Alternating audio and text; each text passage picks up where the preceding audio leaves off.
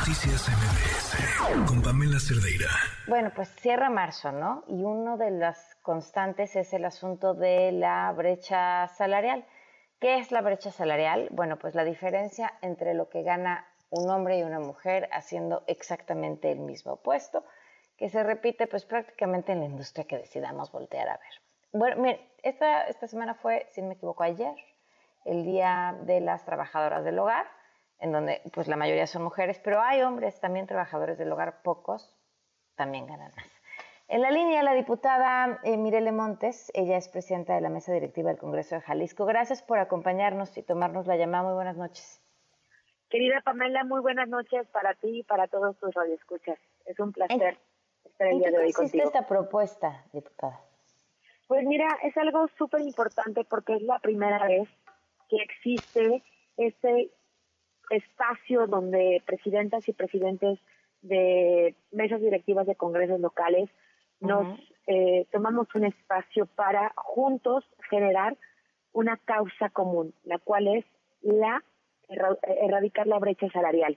Este es un espacio donde hemos acordado impulsar estrategias legislativas para erradicar este grave problema que afecta a mujeres, para ponerle un alto a estas injusticias, porque tú lo sabes, eh, a trabajo igual lamentablemente no hay un salario igual.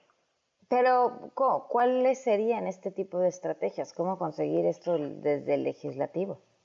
Pues mira, eh, este espacio eh, estuvo, la verdad, por muchos y muchos presidentes y presidentas, 13 entidades son las que estuvieron el día de hoy, convergimos ante un punto específico, también estuvo el Poder Judicial, el Poder Legislativo, y lo que vamos a hacer es promover reformas legislativas y políticas públicas con perspectiva de género, es decir, vamos a generar un punto de encuentro donde esto ayude a estas entidades a que compartamos espacios de diálogo, compartamos acciones legislativas exitosas que han ocurrido en nuestros estados para poder así establecer eh, una agenda en común mm. que fomente acciones legislativas y políticas que garanticen el acceso igualitario de las mujeres a puestos relacionados con la toma de decisiones. ¿Y están a bordo todos los congresos locales del país?